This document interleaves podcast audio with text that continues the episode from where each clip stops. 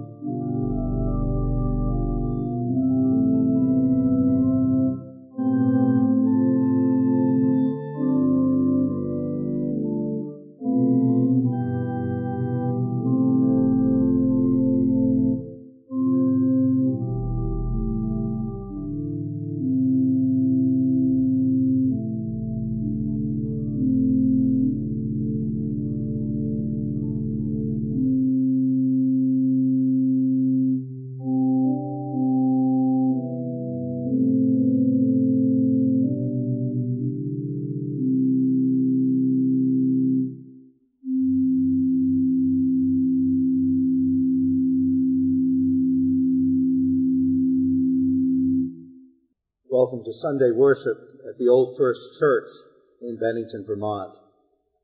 Our opening words are found in the order of service, and if you wish, you may join in them responsively. The Lord is my light and my salvation. Whom shall I fear? The Lord is the stronghold of my life. Of whom shall I be afraid? Our first hymn is O God of earth and space.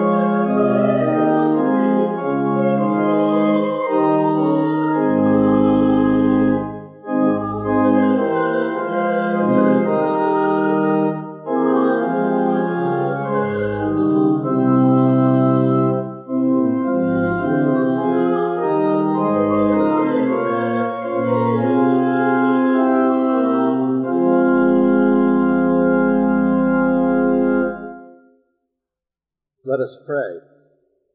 Lord God, your love for humankind, present in the beginning of all things, extends throughout history and touches all life. Your love sees failings and forgives. Your love feels pain and wipes away our tears. Your love knows grief and comforts the sorrowful. Forgive us when we fail to live lives that reflect your love. Forgive us the many times when we take for granted all that you have done for us. Transform us through your Spirit and empower us to serve you this day and all days. This we pray in Jesus' name. Amen. The Lord is merciful and gracious slow to anger, and plenteous in mercy. If we confess our faults, God is faithful and just to forgive us our sins and to cleanse us from all unrighteousness. Amen.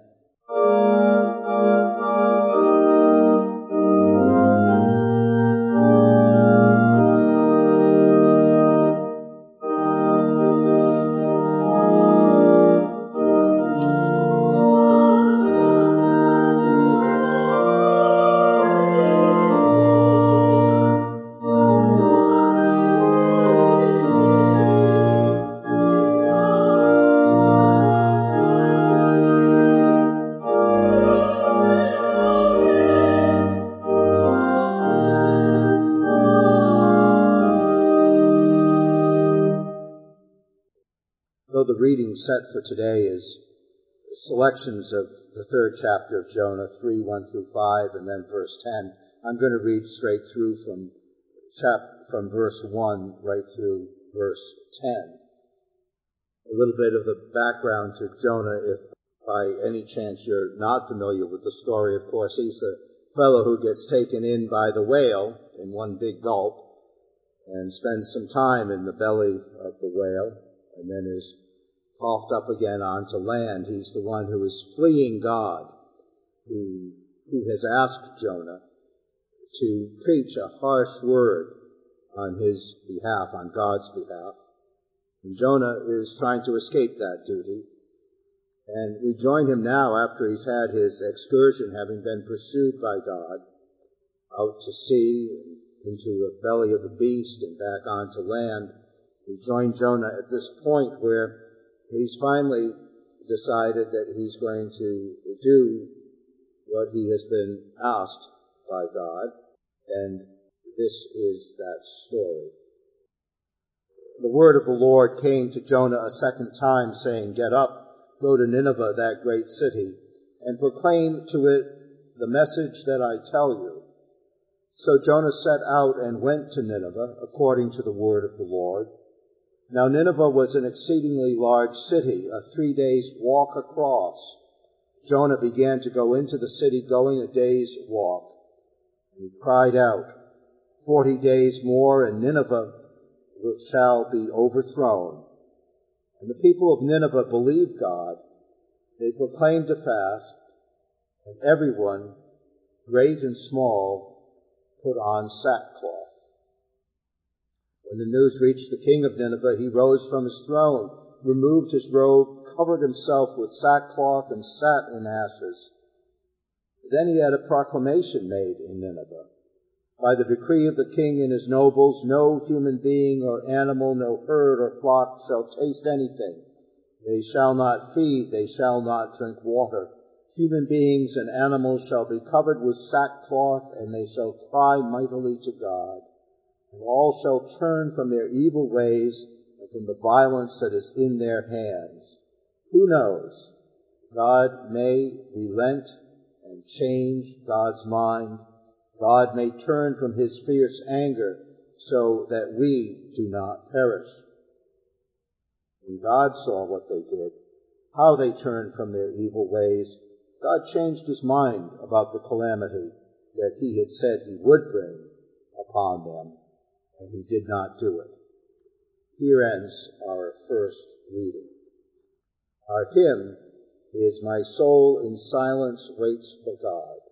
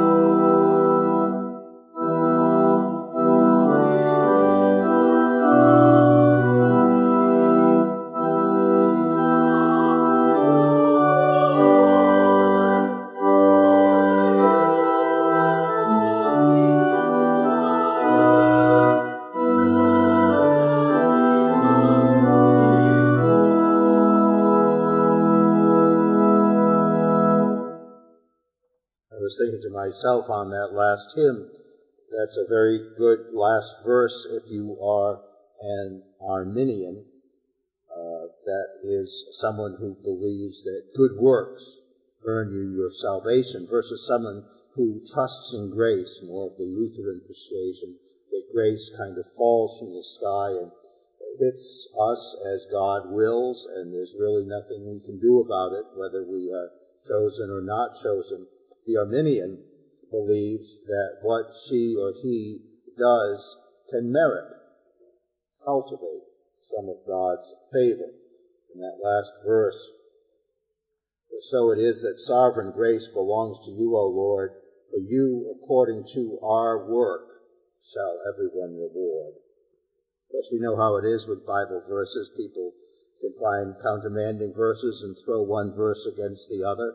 That's how a biblical debate and a division among religious beliefs is created in the first place. But I'm not going to go there today in my sermon. Instead, I'm going to first read to you our second lesson, which is from the Gospel of Mark, that shortest of the four Gospels.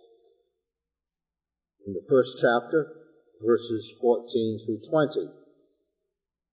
Again, since this is in the first chapter, it's only the 14th verse, so we're very early in the Gospel of Mark.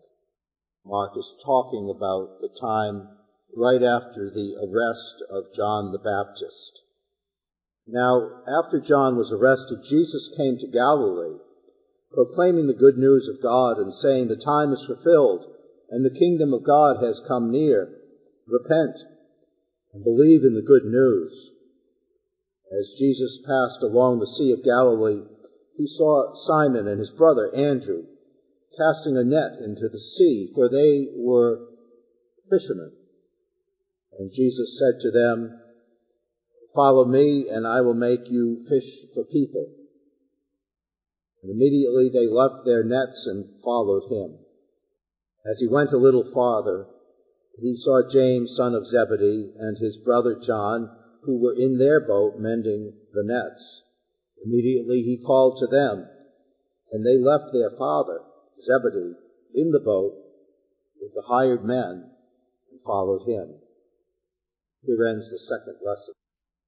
Today I want to talk about a few things. I don't think anything too heavy, a little bit of uh, biographical digression as by way of illustration for you to look forward to.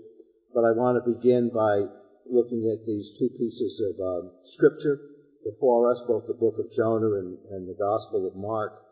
We know the story of Jonah as I've already elaborated it somewhat. Jonah is somebody who is reluctant to do, to even listen to God, to hear what God is asking of him, flees God, uh, doesn't want to do what he's been asked to do. Uh, the second lesson, the Gospel of Mark, is just the startling opposite. The idea of people simply having a brief encounter with Jesus and responding fully and completely, putting down their work, getting up, leaving what they're doing to follow Christ. This is a whole different contrast in itself that one can begin to think about. But even within the book of Jonah, there's a great contrast. Jonah, after he's had such success preaching to the people of Nineveh and bringing the word of God to them, is unhappy that Nineveh was not destroyed. Nineveh, that evil place, as the Bible paints it for us, was spared by God. And Jonah's a little bit upset, saying to God, You asked me to do all these things, and now you're letting them off the hook? Well, as a matter of fact, in that section we just read, even the king of Nineveh and all the people are like the disciples in the New Testament. They listen, they hear, they repent, they change, they turn on a dime. Sometimes it seems easy to do. It's, if you've done something wrong, you can turn around and just start something new and God will forgive. That's what Jonah's seeing and it upsets him. But in fact, that's what God wants us to do. God wants us to turn around, to stop, to change, to begin anew, to start anew. before anything in life can change, something has to be said, and someone has to say it. Jonah doesn't seem to get that message in the Old Testament. Before any change can take place, before things can get better, something has to be said. And someone has to say it. Is that prompting of the conscience, perhaps an inner prompting to us, perhaps a message from a friend, perhaps a duty laid upon us to say something in order that there be change. The apostles, the disciples, as they're being called by Jesus, are not yet in that position to say much, but they put themselves in the position of being ready to do what they will have to do. So there's a real difference here, I would say, and it's illustrated in our last hymn as well today. But there's a real difference in two kinds of ministry in these readings. The ministry of Jonah, which is an, an unparalleled success. People do exactly what he says. He delivers a message from God and people change and God forgives. And then there's the ministry of these disciples, these people Jesus calls. As we look at the story, there is not immediate success. There's a lot of pain. There's a lot of disappointment. There's a disciple who will betray Christ. There's a disciple who will deny Christ. There are other disciples who are simply confused. They don't get the story straight. And yet, the ultimate question for us as we compare these two is to ask ourselves which of these two groups of ministry, types of ministry, is going to be a success. I want to spend a few more minutes on the Gospel of Mark and how it begins. We know that Mark is the shortest of Gospels, and it's easy as you read the lectionary every week to come to believe that it's just one story upon another story and not get a full feel for the entire Gospel, which is one reason why I would recommend to anybody out there who is listening or anyone sitting in the pews that you read entire Gospels or chapters from time to time to get a feel for what's going on. We know Mark is the briefest of the Gospels, and the other thing that is remarkable about this Gospel is that it has no birth story. We're so excited about Christmas and just coming off the Christmas season. It's easy to dwell on the Gospels that tell an elaborate story of the birth of Jesus. But here's this Gospel of Mark, which scholars mostly believe is a really early Gospel, one of the uh, ones that contain the kind of the bare bones nub of what's essential. And Mark leaves out a story of how Jesus was born. There's no mention here of the Virgin Mary. There's no mention here of magi, wise men, magicians from the east. There is no shepherds or stars or Bethlehem. Instead, Mark starts out the beginning of the good news of Jesus Christ, the Son of God. He quotes Isaiah and John the Baptist, and he spoke, speaks very briefly in the first 13 verses about the work of John the Baptist, proclaiming there is one more powerful coming after me, and then the transition.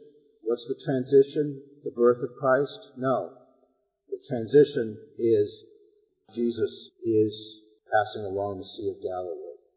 We begin right in the middle of Jesus' ministry, and we begin with this section of Jesus appearing to gather his disciples, giving them a mission, giving them a job, giving them work.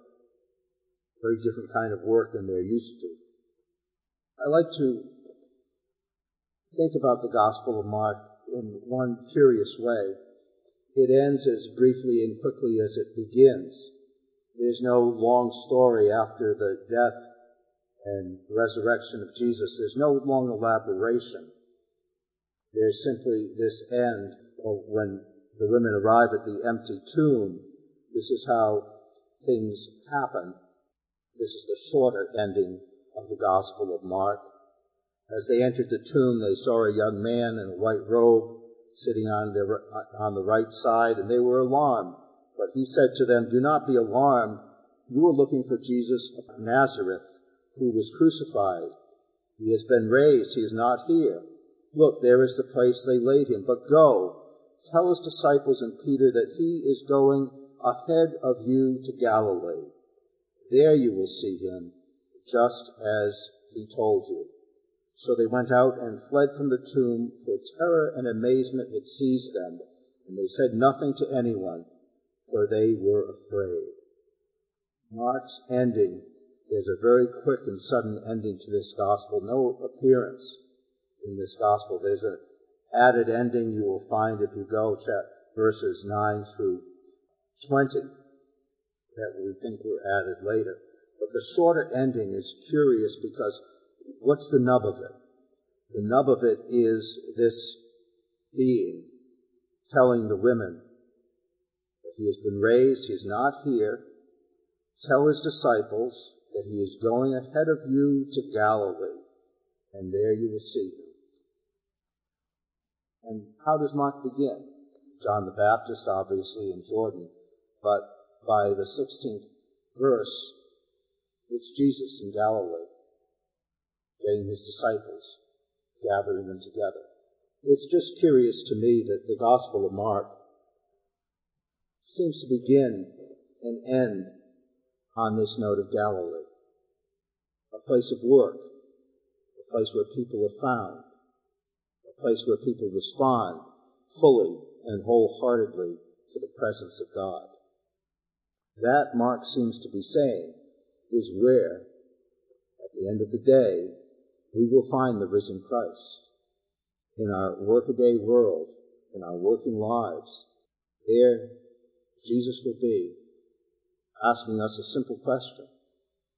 Follow me. And it is all our response that counts. Now, when we hear the word Galilee, we think of a nice seaside place where these men are fishing, a nice fishing village. You've all seen those biblical prints, especially if you have one of those Bibles, you know, with the very, very brightly colored illustrations of biblical times. And you see those fishermen on the Sea of Galilee and Jesus coming down to see them. Perhaps a little greenery on the shore and then the yellow desert beyond and the blue waters of the Sea of Galilee. Beautiful image. Well, here I want to tell, share with you a little bit of a personal story. When I hear about Galilee, I do think about the Galilee on the Mediterranean, in the Mediterranean area. But I also think of a little seaside town in Rhode Island when I was a boy. Now, this is a strange little anecdote for me to tell here in Bennington, Vermont on a winter's day. Perhaps I'm longing for a little seaside uh, relaxation, but I know few of you listening can relate or perhaps have even visited down there to Rhode Island near Point Judith, where there is another place called Galilee. And I always found it as a boy an interesting place because here was a place named after an important biblical town, a place where Jesus started his ministry, gathered his disciples. And having looked in a brightly colored Bible illustration, I knew that the Sea of Galilee was a restful, peaceful place where Jesus would come and call me in. Well, I don't want to disappoint any of you, but Galilee is one of the major fishing ports on the New England coast. More fish, and I didn't do my research, but I could probably cite to you the number of tuna and the other number of fish and fishing fleets that come in and out of Galilee, just like in the Old Testament, except it's a very different image, Galilee. Galilee is a very industrial, full of warehouses with refrigeration engines booming day and night. Salt air, yes, but also just that smell of fish, fish, fish, and more fish. Trawlers coming in, oil, gasoline, diesel, dirt, all kinds of things going on in Galilee. Trucks, diesel trucks coming down the road at high speeds and leaving more slowly, groaning under the weight of their newly loaded freight. Galilee is a working town, and it is a gritty working town. James and John, Simon, Andrew. I'm not sure that they can be found in Galilee, Rhode Island today, but I wonder perhaps if the truth isn't closer to that. That when Jesus came to the Sea of Galilee and found these men trying to make their living, trying to feed not just themselves, but everybody with a need for food. Whether it wasn't something more like that than that Eden-like idyll under some seaside tree. The Sea of Galilee is a real and gritty place. Happily, it's sandwiched between Narragansett Beach, which is a fine expanse for surfing on one side, and Sandhill Cove, which is where the little kids would go because the waves were not so big on that side of the water. I know about this and I speak about it fondly. It put me in mind of me thinking about my aunt, my aunt Margaret. Now, she wasn't my aunt, she was my great aunt. She was my mother's aunt, my grandmother's sister. Aunt Margaret lived in Point Judith, right by Galilee. We'd go down and visit the little shack she had near the, very near the water, but not on the water. It was crammed in with a lot of other seaside shacks. Here in the church, I would estimate that her house was probably about the size of, oh, six of our box pews put together, maybe a little bit longer had the advantage in that New England way of having one of those outdoor showers so that when you came home from the beach, you could wash the beach sand off. She had that little shack which she shared with her partner, another woman who she lived with all her life. The two of them, Aunts Margaret and Sabra. It's the only way we knew them. Those two maiden aunts who lived there together in Galilee they had had hard lives of work. Sabra uh, was a supervisor, had risen to become a supervisor in the textile mills in Rhode Island. And Aunt Margaret, I, we didn't know much, I didn't inquire much as to her work career, but I just knew that for a time she worked in the textile mills. And they had been lucky enough at some time, probably after World War II, to buy this little postage stamped plot of land near the seashore, away from the city and away from the mills. And these two were able to create a small life for themselves down there by the ocean. I did some more research on my Aunt Margaret. I was close to her simply because towards the end of her life she became ill and Sabra died before she did. And so it was Margaret who survived and lived alone down there for a while. We had great memories of going down. We didn't visit too often, but going down, going to the beach, spending the day, having a picnic and a cookout. Wonderful things. Aunt Margaret, as I've said, lived alone for a while and then became ill and had a stroke and finally came to our house. And I spent some time, and it was probably around my 15th year, trying to teach her again to walk after the stroke. I remember she was fairly grateful to me. She ascribed a lot of her ability to regain some of her stride to the fact that I would come home from school and kind of guide her walking around the house. I felt flattered that she thought that I was such a help in teaching her to walk again. I, for myself, was fairly selfish because Aunt Margaret had a, a very Aunt Margaret, great aunt looking Plymouth Duster, a white car. Uh, I was 15 and a half years old and had a driver's license, and Aunt Margaret had a car. She could walk, but she couldn't walk too fast, and she couldn't necessarily get to the window to see how often I took out her Plymouth and went on adventures after doing my noble and altruistic part of the afternoon then being free because she did give me permission. She said, oh, you could take my car if you need it. I'm not sure whether she checked the odometer to see exactly how much I took her up on that generous offer. So I was close to my Aunt Margaret. And in thinking about her in Galilee and her life with her partner Sabra, I went back to understand that she was one of several children, my grandmother, my Aunt Margaret, there was another Aunt Mildred, there was some two other male children. Family. Where was the father, you ask? Father was absent. There was a family of three girls and at least two boys, and the father was absent. Scotsman. He was in our family law a near-do-well. Well, he was at least a near-do-well.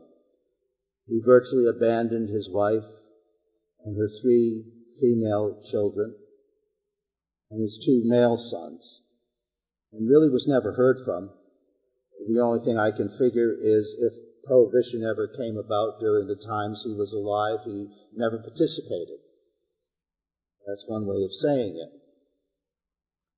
Looking at the 1915 census, Aunt Margaret was 15 years old. My grandmother was 12 years older than she. And there was another girl who was, when Aunt Margaret was 15, she, Mildred, was 17. Now, oddly enough, in 1915, in the census, it lists occupations. There's nothing odd about that, but it lists the occupations. The mother, my great grandmother, was listed as head of household, something usually that the male took. There was no male in this household. It was my great grandmother, head of household. Then next came my grandmother, and she was listed at age 27, still listing, living at home, and her occupation was a spooler in a cotton mill. And then came Aunt Mildred, age 17, in high school, of course, right? Absolutely not. Aunt Mildred, age 17, was a drawer in a cotton mill. And then came Aunt Margaret, age 15. She was a handler in a cotton mill. All three girls were working in that household to keep it going. My great grandmother also had two male boarders in the house.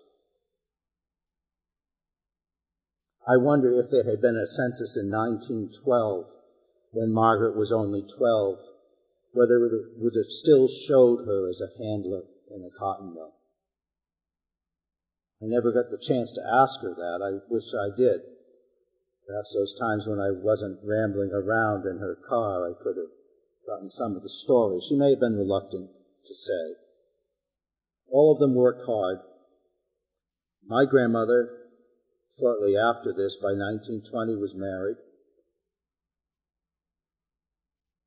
Aunt Margaret took off at some point with Sabra and set up house together.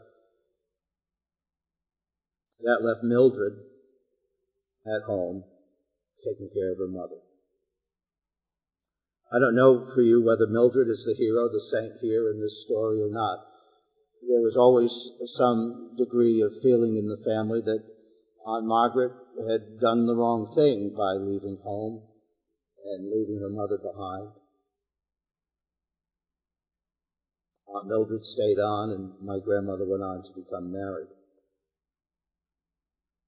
One other thing about Aunt Margaret, lest you get the wrong impression. She was the, a member, a very firm member with Sabra, of something called the Gospel Hall. The Gospel Hall was a English, Irish, Scot religious movement. Some of you may know this group by the name Plymouth Brethren. Some of you may be familiar with a kind of a very evangelical denomination that believed in salvation purely by faith. Some of you may have seen a chart of two roads, the road that leads to perdition and the road that leads to heaven. That was a favorite chart among the Gospel Hall people. It's still a denomination, still quite active. The Gospel Hallers are against a paid clergy. They're against any form of denominationalism.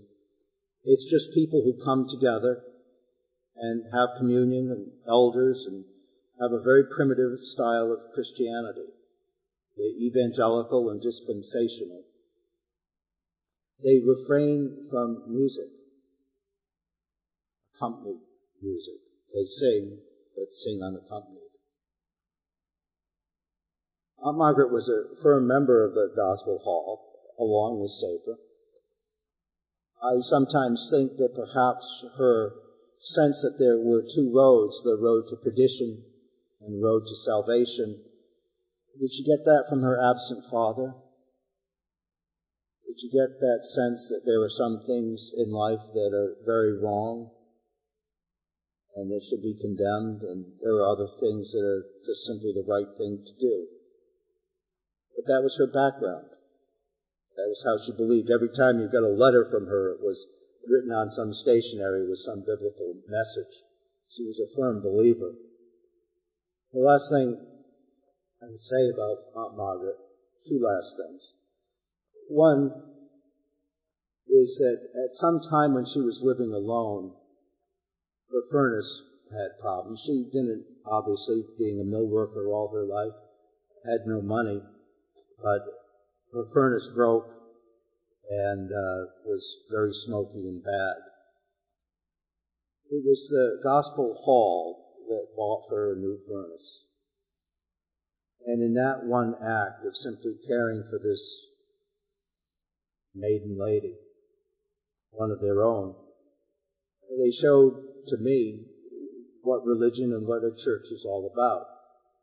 They were there for her in a very real and tangible, material way, tending to her needs, not only her spiritual needs, but her material needs.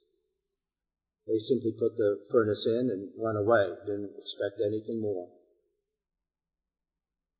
And I conclude this story of my aunt because of one other thing. And the only reason I'm mentioning it at length today is when her time came and she did die, she wanted to be buried with her companion, Sabra. And that happened. She was buried in the cemetery where Sabra was. Sabra had been buried with other members of her family. We didn't really know that family much at all. And Aunt Margaret was put in with Aunt Sabra. And there's only one name on the grave, Sabra's because the family who owned the plot did not see fit to recognize that my great aunt, my aunt, would be there in a way that her name would be on a tombstone. It's that way to this day. We're attempting to fix it. I think my brother will have some success at some point. But there is in the attitude of the gospel hall that speaks so starkly in terms of sin and good and bad. There is in the attitude of the gospel hall which supplied a furnace, and the attitude of this other family which cannot even supply a name, that makes me wonder. Makes me wonder about how faith comes to us about how we see what has to be done, about how our work and our life and our calling and our day to day is where we find God in what we do in small things, whether it's putting in the furnace, whether it's dropping the net, whether it's seeing that a name is on a tombstone, whether it's recognizing the humanity of another person or the presence in the life of someone. All these things are times when perhaps God calls to us. When Jesus is by our side and we have a choice to make. Do we continue on this path, mending nets? Or do we turn, drop and risk everything and follow Him? Amen. Our hymn reflects, in one way, the story of Galilee. Lord, you have come to the lake shore.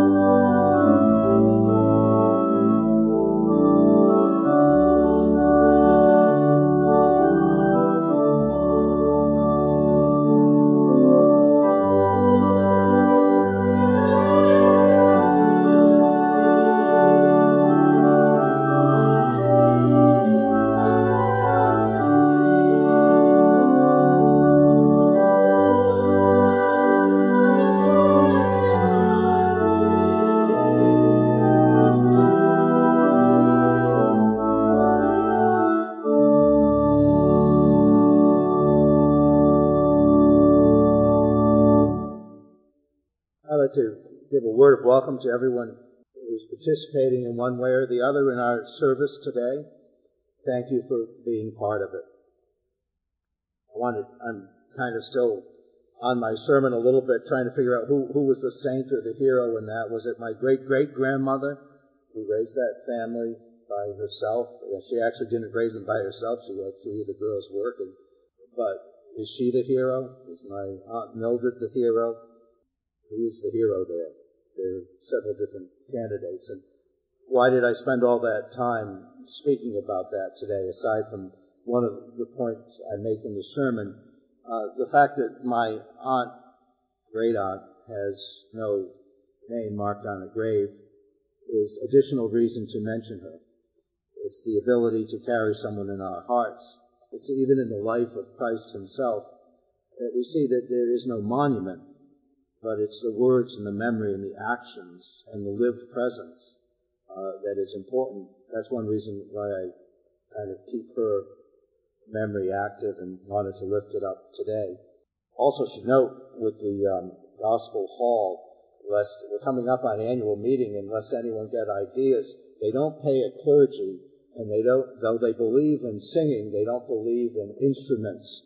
So here's an excellent opportunity to reduce staff costs. In my research on the Gospel Hall, I'm not quite sure how they feel about office administrators, but uh, two out of three is pretty uh, pretty substantial. So um, I wonder about that.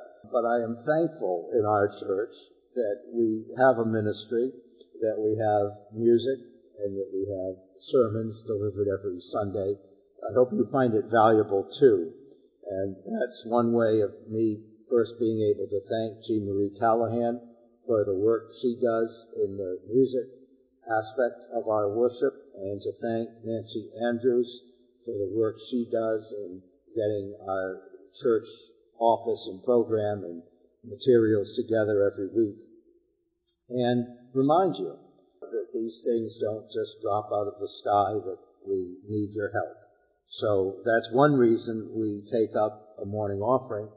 Hopefully, if anyone's having trouble with your furnace, I'm not sure who you could call, but uh, having just preached my sermon, uh, I would like to say that hopefully in our church, in addition to the day-to-day work of running a church organization, that we find time for benevolence, for being, being able to do things in the community and for one another. That's, after all, why we all exist here at the Old First Church. Now that I've raised all those cans of worms. I am going to call for the morning offering, but before I do, I am going to invite you to participate in this morning offering by sending something to the First Congregational Church, One Monument Circle, Old Bennington, Vermont, 05201. And in that way, you can be part of our virtual morning offering. The morning offering for the work of our church will now be received.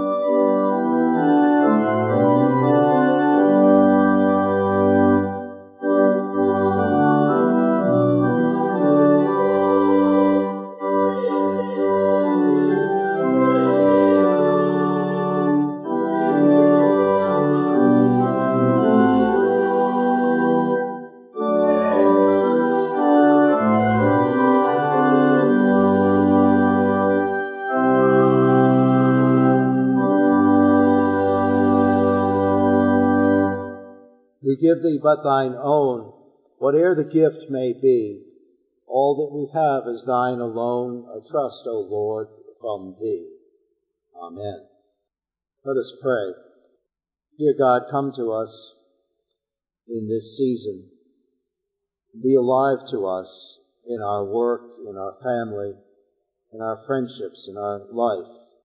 Be alive to us and call that we might follow you, that we might live in just and loving and good ways, that we might recognize in others your presence and your face, that we might see this world as a place of potential and hope. Give us the ability in our day to change. Give us the ability to speak so that change might occur. Teach us always to be compassionate. Allow us to take time for others and for ourselves. Keep us humble. Keep us strong and courageous. Enable us not only to live, but to live with joy, to see and embrace beauty, to understand the delicate web of this life, to appreciate this world we are given, which we share and steward. Allow us to number in these days acts of goodness. Allow us to be peacemakers. We pray for our health as a country, as a people, as a community. We pray particularly for those who seek health in these days, who seek to recover from illness, from disappointment, from hurt. Be with all those who care, who give us care. Be with our families. Give them hope for good days to come. In this winter time, we look upon our world and wait for a new chapter. May that chapter be full of your presence. May our lives be transformed by that news. Now in silence we make our prayer to you.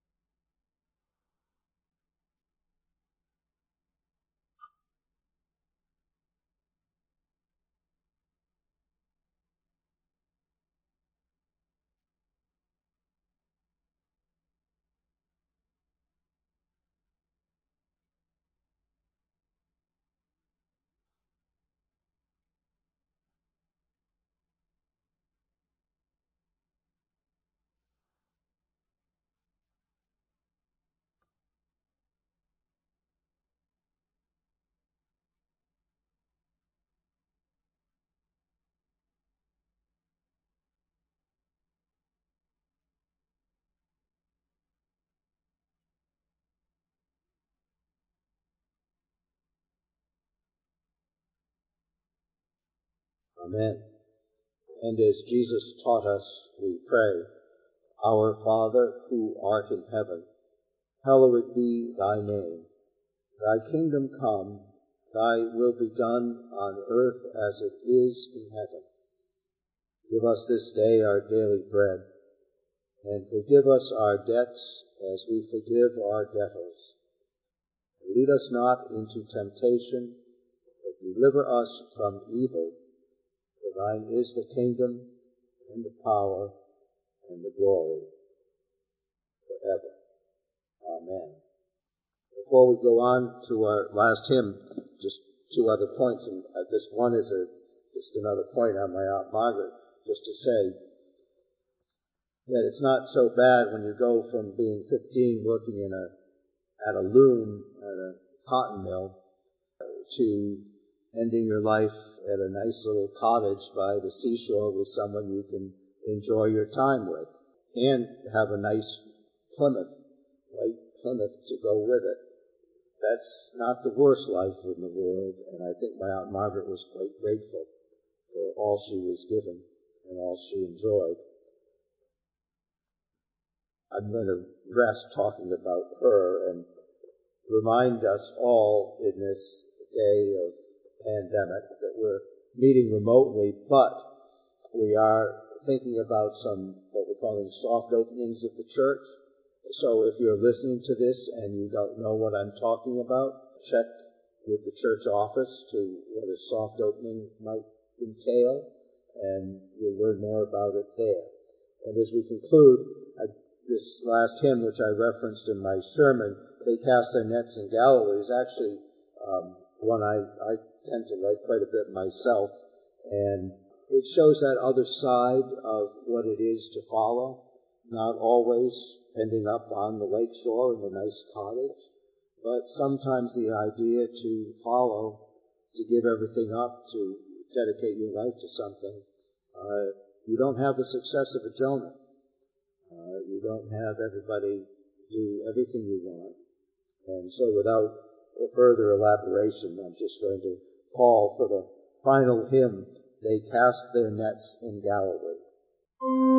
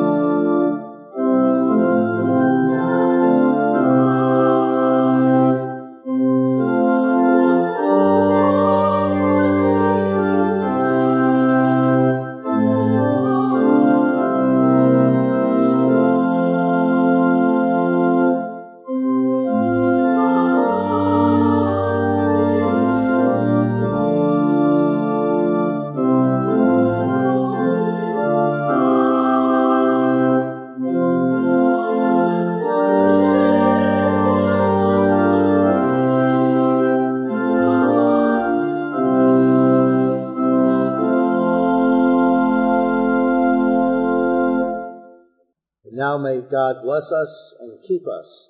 May God's face shine upon us and give us peace this day and evermore. Amen.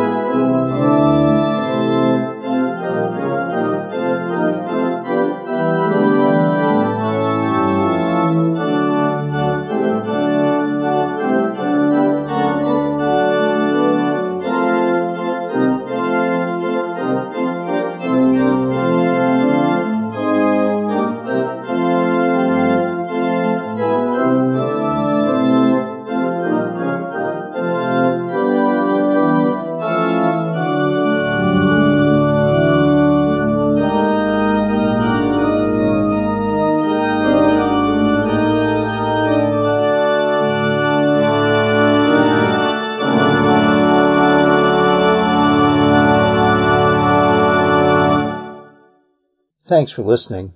I know during this week's service I didn't give my usual shout out thanks to Gene Marie Callahan, who is our organist, and also to Nancy Andrews, who helps out in innumerable ways. So thanks to both of them. If you're listening to the longer service, you will have thanks given to them. But if you chose our speedy, busy day service option and chose instead this shorter sermon, you didn't get that benefit. In the week ahead, be of good cheer, live your faith, and be thankful for every day. Do something good for yourself and for someone else. Permission to podcast and stream the service music is granted under license number 3009679 from CCLI with all other creative rights reserved.